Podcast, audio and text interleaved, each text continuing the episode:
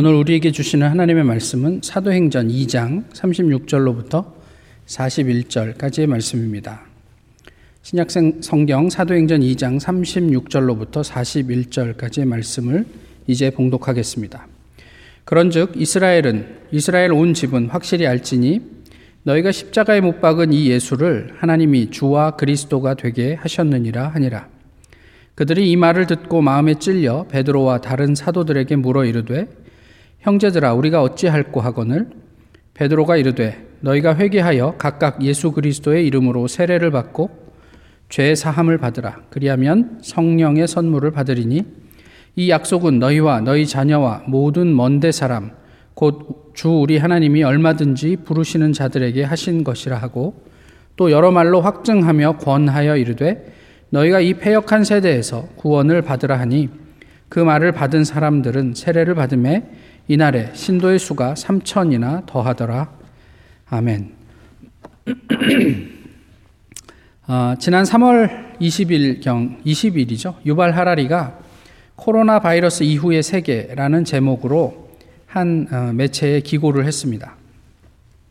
많은 사람들이 자신의 SNS에다 이 유발 하라리의 기고문을 어, 한번 읽어 봄직하다며 공유를 했었고요. 아마도 많은 분들이 어, 이 글을 읽어 보시지 않았을까 싶습니다. 왜 사람들은 유발 하라리의 글을 공유하며 그에게 관심을 보였을까요? 그가 유명하기 때문은 아닐까요? 뭐 이런 생각을 좀 해 보았습니다. 어, 수도 없이 많은 사람들이 글을 쓰는데 유독 유명한 사람들 몇몇의 글이 사람들의 관심을 끄는 것은 아, 그 때문이 아닐까 싶습니다. 만약 오늘 아침에 한 노숙자가 음, 예배당을 찾아와서 그럴 수도 없지만 아, 이 예배의 설교를 자신이 해야겠다고 한다면 우리는 그것을 수용할 수 있을까요? 뭐 일어나지 않은 일이라 단정할 수는 없지만 아, 그렇게 수용하기가 어렵지 않을까 싶습니다. 조금의 기대감도 없는 장소. 저희가 그냥 속된 말로 깡촌이라고 그러죠. 그 깡촌의 어부 출신. 오늘 본문은 바로 그 사람의 설교에 대한 이야기입니다.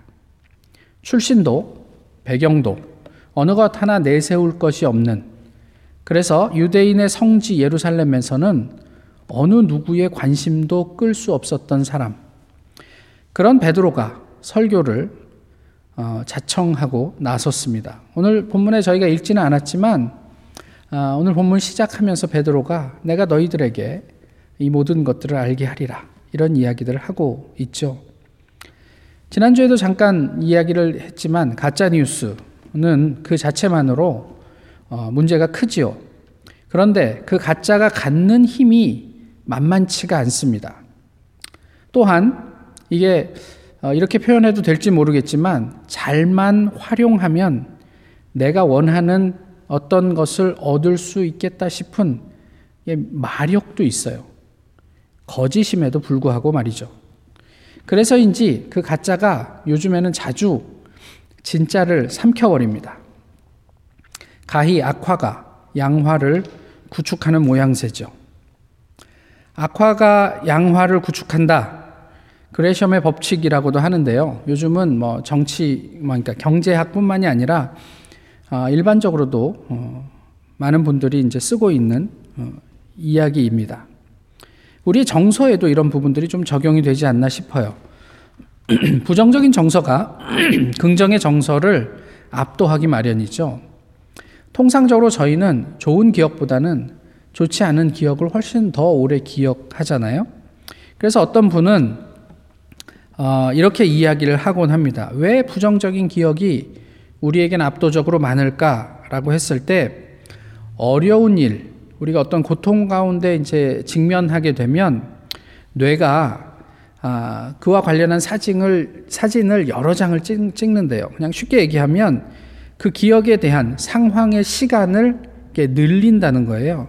그래서 고통스러운 경험을 확대해서 기억하려고 한대요. 왜냐하면 이와 비슷한 고통이 오면 자신을 보호하기 위해서. 그래서 쉽게 잊어버리지 않고 비슷한 고통이 왔을 때, 아, 내가 옛날에 이런 고, 고통이 있었지. 그렇다면 어떻게 대처하면 그때 잘 그것이 월카드라 뭐 이런 것들. 그래서 우리 스스로를 보호하기 위해서 어, 그런 기제가 발동을 한다라는 것이죠. 것이죠. 그런데 그런 과정 중에 오류도 생긴대요. 그래서 뇌가 시간을 늘리니까요. 가상 고통이라고 하는 것이 생겨서 사실은 우리가 경험한 고통은 하나인데 시간이 늘어나니까 어, 느껴지는 고통은 다섯도 되고 열도 되더라는 거예요. 결과적으로는 나를 보호하기 위한 기전이었는데 에, 때때로는 그것이 나에게 좋지 않은 어떤 영향도 주게 되더라. 뭐 예, 그러니까 결과적으로는 어, 우리 안에서는 그렇게 뇌의 어떤 자연스러운 기작 기작 때문에 어, 고통스러운 기억들을 훨씬 더 크고 또 오랫동안 기억할 수밖에 없다 이런 이야기였습니다. 어, 이렇게 보면 우리 뇌도 그 악화가 양화를 구축하는 것 같기도 합니다. 그러면 한번 생각을 해보시자고요. 배경도 알 수 없는 사람이 뜬금없이 툭 나와서 내가 코로나 사태에 대해서 명쾌하게 다 설명을 해줄게. 이 사태가 왜 시작되었는지, 어떤 과정을 거치고 어떻게 마무리될 것인지 내가 설명해 줄게. 라고 말한다면 누가 관심을 갖겠습니까? 아무리 좋은 이야기를 할 수 있다고 해도 사람들은 그가 아무런 이런 어떤 그 바이러스와 관련된 배경을 가지고 있지 않다면 그의 말에 귀 기울이려고 하지 않을 것입니다.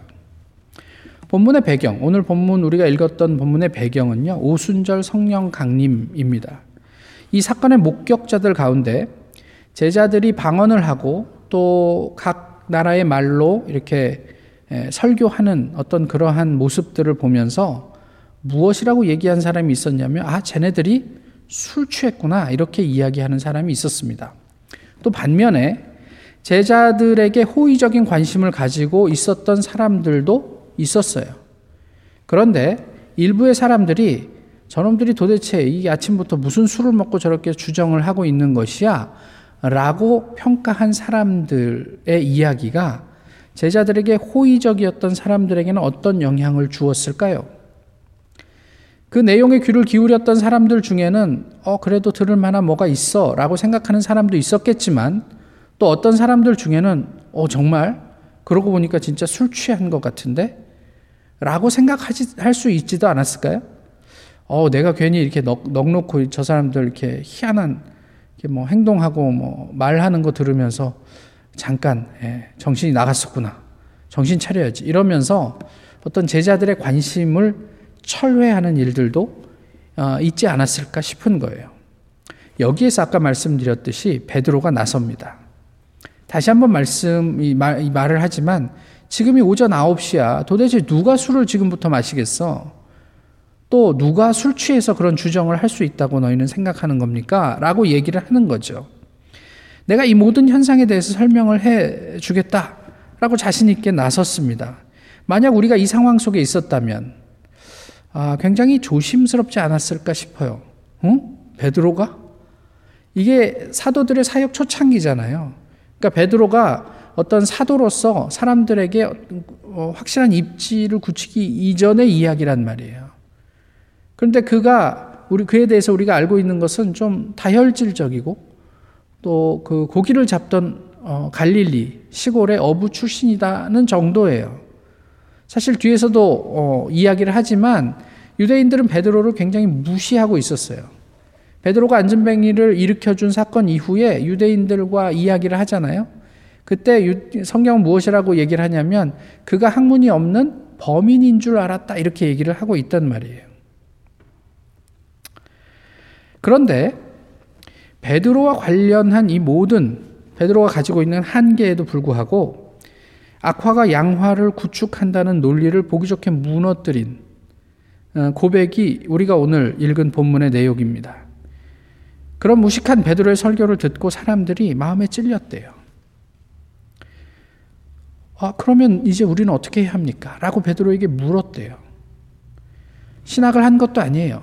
그가 한 것이라고는 예수님을 3년 동안 쫓아다닌 게 전부였고, 그 3년의 결과가 예수님을 부정하는 것이었고, 예수님이 부활하신 이후에 베드로에게 무슨 일이 있었는지 아는 사람은 그다지 많지 않았을 거란 말이에요.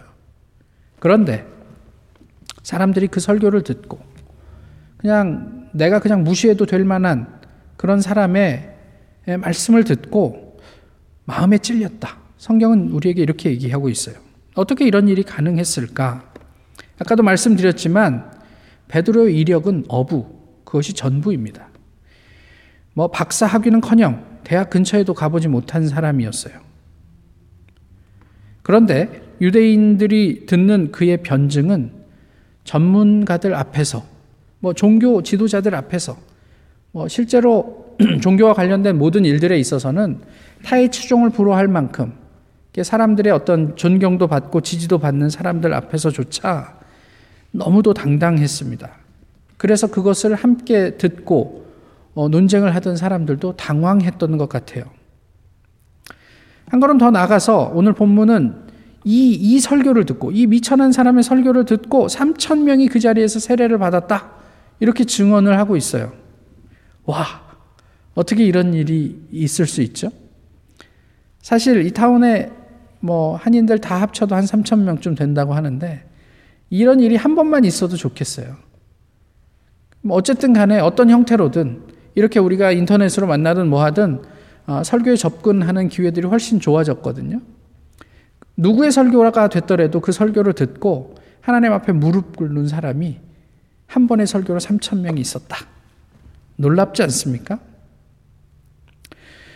사람들이 이제 그러면 우리는 어찌할꼬? 라고 하는 질문에 베드로는 이렇게 대답을 합니다. 죄 사함을 받기 위해서 너희가 회개해야 되고 예수 그리스도의 이름으로 세례를 받아야 한다 라고 얘기했죠. 어, 그리고 그 죄 사함을 받게 되면 성령의 선물을 받을 것이다 라고 설명을 했습니다. 그리고 이 약속은 온 세상 사람들을 대상으로 하고 있음을 말씀하고 있어요.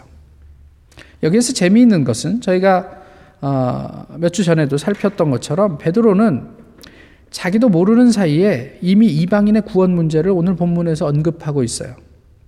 사실 사도행전에서 보면 베드로는 10장에 가서 고넬료와 관련해서 고넬료의 집을 방문하고 또 그래서 고넬료에게 복음을 전하고 그들에게 성령이 임하는 것을 보고 그리고 어, 어, 세례를 주는 것 여기에서 베드로는 비로소 이방인들에게도 구원이 하나님의 예수 그리스도의 구원이 유효하다는 사실을 깨닫게 되었던 거죠.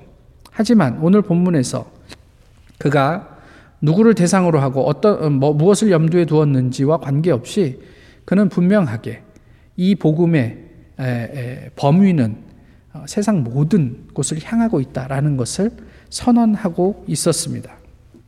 그럼에도 불구하고 사도행전을 통해서 우리가 아는 것은 무엇이냐면요. 유대인들에게 이 사안, 즉 이방인의 구원 문제에 대한 사안이 반복해서 문제가 돼요. 그래서 사도행전 전체를 놓고 보면 어, 이, 이방인들에겐 구원이 있을 수가 없는데 어, 이 문제를 어떻게 해결하지? 율법 문제를 어떻게 해결하지? 이런 이야기들을 사도행전이 계속 다루고 있단 말이에요. 이게 유대인들이 가지고 있었던 일종의 한계예요. 이렇게 분명하게 성령께서 우리에게 말씀하고 계심에도 불구하고 어, 이런 것이 지속적으로 문제로 부각되는 것에 대해서 여러분은 무엇을 느끼십니까? 오늘 세례받은 사람 3천 명을 조금 더 생각을 해볼까요? 당시 예루살렘의 인구가 한 8만 아, 명 정도 되었을 것이라고 이야기를 해요. 뭐 적게 보시는 분들은 뭐 한 3만 명, 그 다음에 한 5만 명 이렇게 보시는데 그래도 대체적으로 한 8만 명 정도 되지 않았을까 이렇게 얘기를 하고 있습니다. 보통 유대인들은 숫자를 세는데 어떻게 세죠? 남자만 세죠.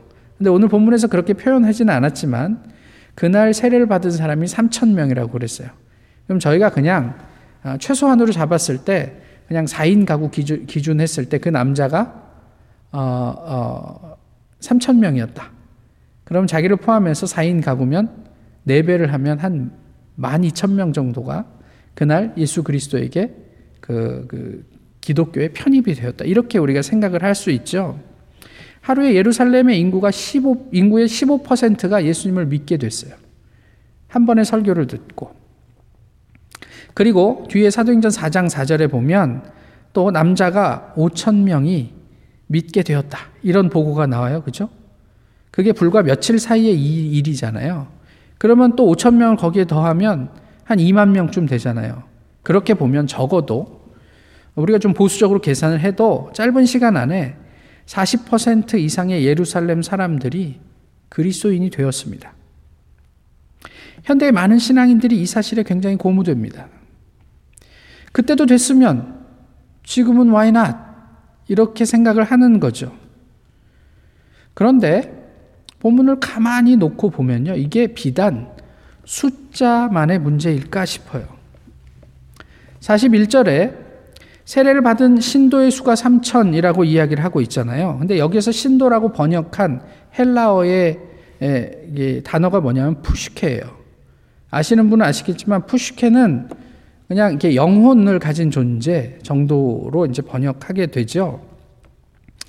그 개혁 한글판 우리가 제일 오래된 오랫동안 봤던 성경에서는 이, 이 신자를 뭐라고 신도를 뭐라고 번역했냐면 그날의 제자의 수가 3천이 더했다 이렇게 얘기를 했어요. 그리고 우리가 지금 읽고 있는 개혁 개정판에서는 신도의 수가 3천이 더해졌다 이런 얘기를 하고 있잖아요. 그러니까 신도 또는 제자라고 번역하는 것에서 다소 오해의 소지가 있어요. 마치 세례받은 그날 사람들이 신실한 신앙인이 된 것처럼 우리가 오해하곤 한단 말이에요. 그런데 이 푸시케는 그냥 그날 세례받았던 사람, 사람이 3천 명쯤 되었다 정도로 번역하는 게 좋을 것 같단 말이에요. 그러니까 그들이 어, 삶이 완전히 뒤집어졌던 것 그런 사람도 있었겠지만은 그렇지 않은 그, 그, 그 말씀에 감동을 받고 와 내가 그러면 여기에 한번 이렇게 뛰어들어 봐야 되겠다라고 생각했던 단순한 어떤 회심자들이 다수 포함이 되어 있었을 것이다라는 이야기인 거죠. 사실 요즘에도 이런 이야기는 저희가 자주 접해요. 한국 사회에서. 어디에서 이런 일이 많이 일어나냐면요. 논산훈련소에서. 소위 말해 진중 세례식이라고 그래가지고 적게는 뭐 한 1,500명, 많게는 3천 몇백 명. 이 세례를 받아요. 요즘에도. 사람들이 그 훈련병들이 연병장에 쫙 이렇게 있고 목사님들 뭐 수십 명이 가가지고 막 세례를 주고 가끔 이제 그 중에 어떤 목사님들이 아, 놀랍지 않냐고 막 그러면서 그런 사진을 이렇게 포스팅하고 뭐 이렇게 이렇게 하곤 하죠. 한번 생각을 해보시자고요. 논산에서 세례를 받은 훈련병 수천 명, 아니 수만 명, 수십만 명 지금까지 지금 무엇을 하고 있을까요?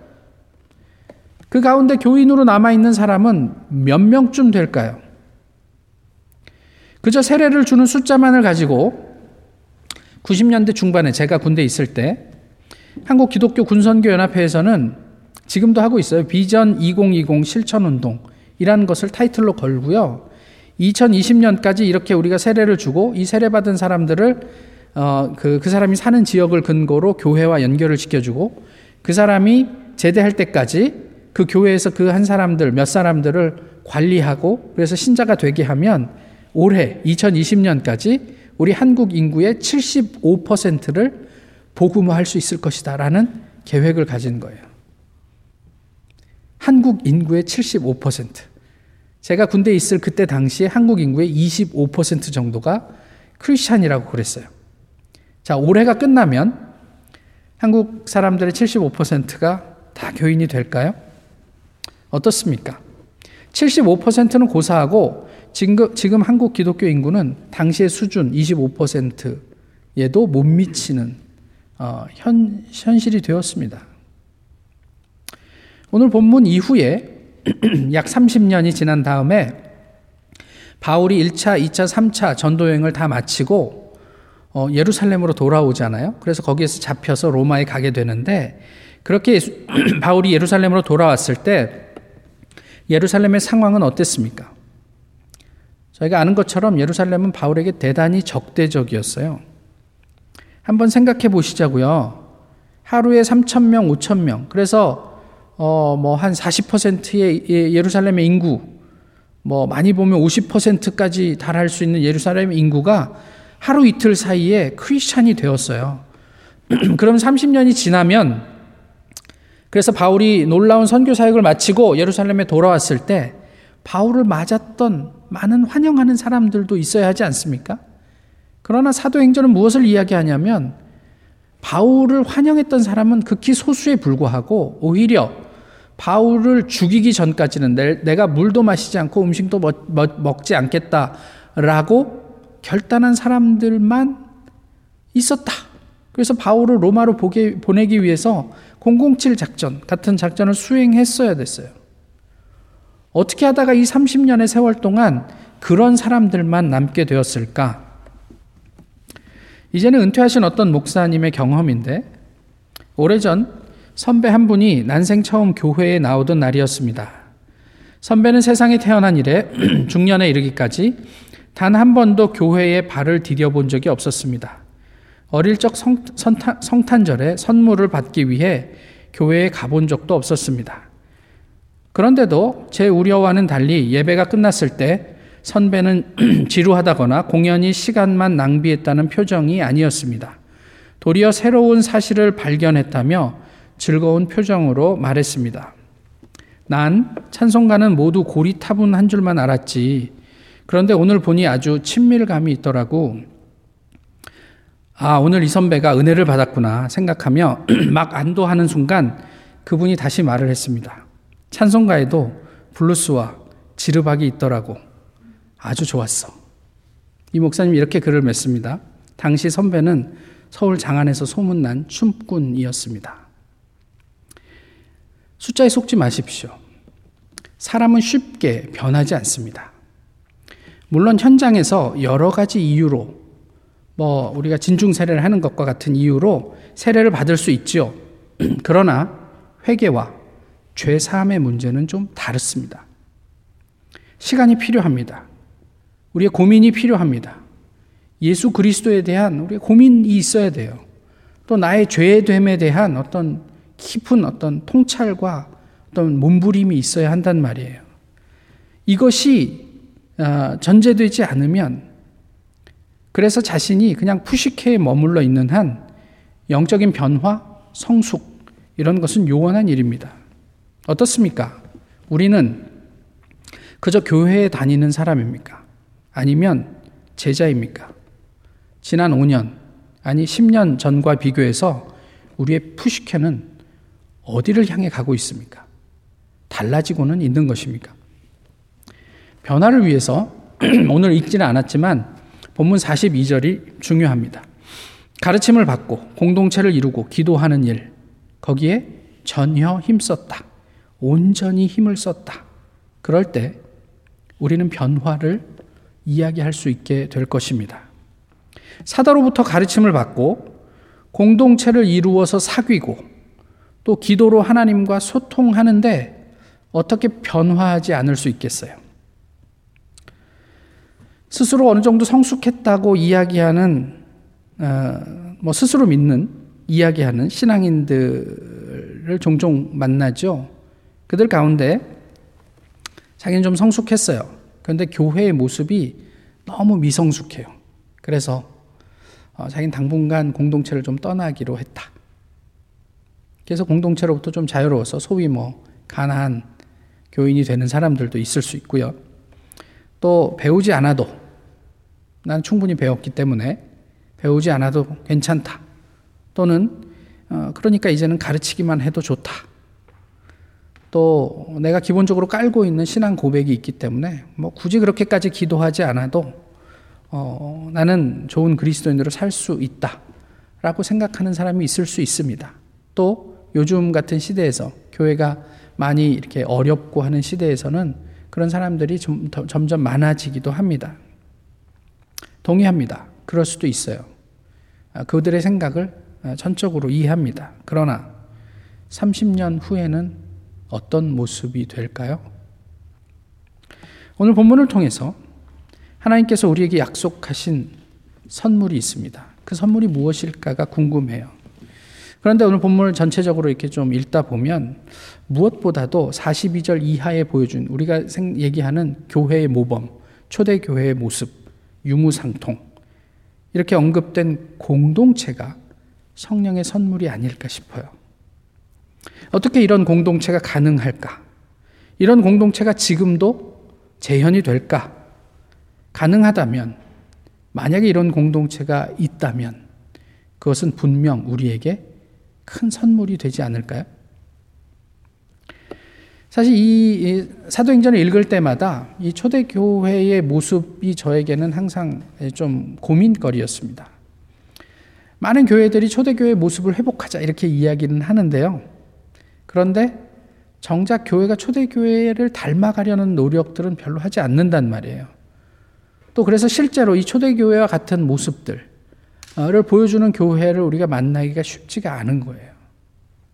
그래서 항상 성경을 같이 나누고 이야기할 때마다 고민이 있었습니다. 만약 이 교회가 지금 오늘날에도 어, 의미가 있지 않다면 도대체 우리가 읽고 있는 성경은 무슨 힘을 가진 것인가 이런 생각들을 하게 됐던 거죠. 어, 저, 제 아내가 셋째를 낳고 나서 좀 많이 아프지 않았습니까?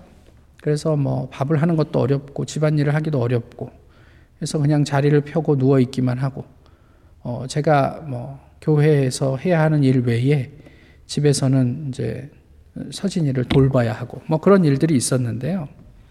그때 그 예전에도 이 얘기를 좀 한번 나누었던 것 같은데 오랫동안 같이 성경 공부를 하던 아, 자매들이 있었어요. 근데 그 자매들에게 그 이야기가 어느 날 전해졌던 거죠. 그리고 나서부터 어, 모든 상황이 바뀌었어요. 제 아내가 극적으로 좋아졌다 이런 게 아니고요. 제 아내는 여전히 아픈데 이 자매들이 매일 저희 집에 오기 시작했어요. 저희 집에 와서 때로는 제 아내의 말도 없이 데워줬고 때로는 제 아내 보고 방에 가서 쉬라 그러고 서진을 하루 종일 봐주는 거예요. 그리고 밥이며 설거지며 또 모든 저희 집에서 나오는 빨래며 청소며 이런 것들을 다 맡아서 해주었어요. 제가 낮에 교회에 가 있는 시간 동안 이분들이 저희 교회에 와서 전적으로 제 아내와 서진이를 책임져 주, 었고요 그리고 어, 혹시 약속이 있어 저희 집에 오기 어려울 때는 아침에 약속 시간 전에 일찍 저희 집에 와서 예, 갓난 아이 칼씻은 차에서 뗐다 붙였다 하는 게 번거롭습니다. 근데 그것을 굳이 띄어서 자기 차에다 달고 그리고 서진이를 데리고 나갑니다. 그리고 제가 퇴근하는 시간까지 예, 약속이 끝나도 자기 집에서 아이를 이렇게 돌봐주시다가 제가 퇴근하고 나면 아이를 저희 집에다 데려다 주곤 하셨어요. 말씀을 나누던 공동체였어요. 그리고 그 말씀을 나누던 자매들과 함께 성경 공부를 하면서 그냥 이렇게 매주 반복되는 그저 말씀을 나누는 일이 도대체 무슨 의미가 있을까라는 고민도 참 많이 했었습니다. 그런데 그 공동체가 당시 저에게는 크나큰 성령의 선물이 되었습니다. 오늘도 성령이 그런 공동체를 선물하십니다. 아니, 성령만이 그 공동체를, 그 선물을 주실 수 있습니다. 공동체 외에 아까도 말씀드렸던 것처럼 학문이 없는 평범한 사람에게 불구, 사람에 불과하던 베드로의 설교를 듣고 사람들의 마음이 찔렸던 것. 또 3천 명이나 세례를 받을 수 있었던 것. 그리고 성령이 임했던 시간은 아마도 그 전날 저녁이었을 텐데 그 다음날 오전 9시가 되도록 이 사람들이 함께 모여서 어, 성령을 경험하고 기뻐하고 기도하고 있었을, 있을 수 있었다는 것. 그래서 하나님의 말씀을 나눌 수 있었던 것. 이 모든 것은 성령의 역사가 있었기에 가능하다라고 밖에는 달리 설명할 길이 없어 보입니다.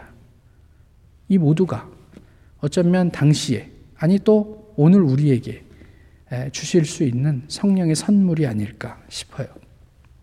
예수 그리스도께서 우리를 살리기 위해서 사역하셨습니다. 우리를 살리기 위해서 고난을 당하셨고 죽으셨습니다. 하나님께서는 우리를 살리기 위해서 그 예수 그리스도를 부활시키셨습니다. 그리고 예수님은 승천하셨고 이제 곧 오실 것이에요. 그렇다고 우리는 그저 입으로만 예수님이 다 해놓으셨으니까 그저 예수님, 전 예수님 믿습니다. 라고 우리의 구원을 누릴 수 있을까요? 우리의 몫이 있어요, 우리의 몫.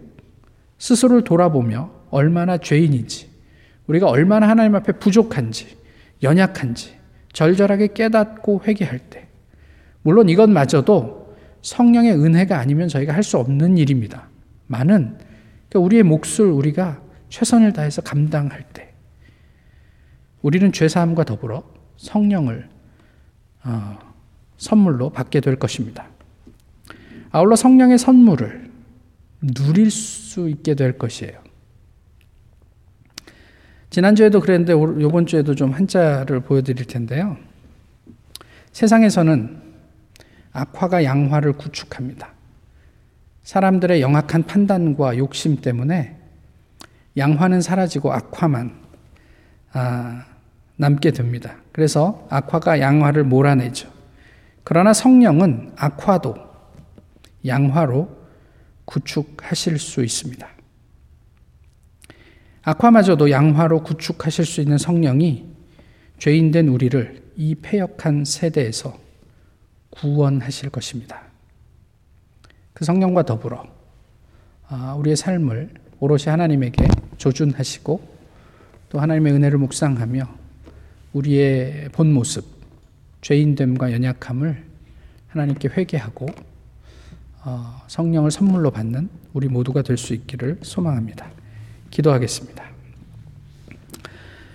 귀하신 주님, 오늘도 여전히 어렵고 힘들지만 그럼에도 불구하고 함께 모여서 주님을 소망하게 하심을 감사합니다. 성령께서 이루어내실 이 세상을 저희가 더욱더 어, 소망할 수 있도록 도와주시고 모쪼록 성령과 함께 우리의 영혼이 하나님 안에서 날마다 성숙하고 또 온전해질 수 있도록 인도하시고 역사해 주시옵소서. 비록 어, 여러 가지로 제한이 많은 시간을 지내고 있지만 그 안에서 하나님의 자유를 성령의 능력을 깊이 경험하는 소중한 기회가 될 수 있도록 또한 주님께서 저희를 격려하시고 도전해 주시기를 원합니다. 성령을 온전히 소망하며 예수 그리스도의 이름으로 기도하옵나이다. 아멘.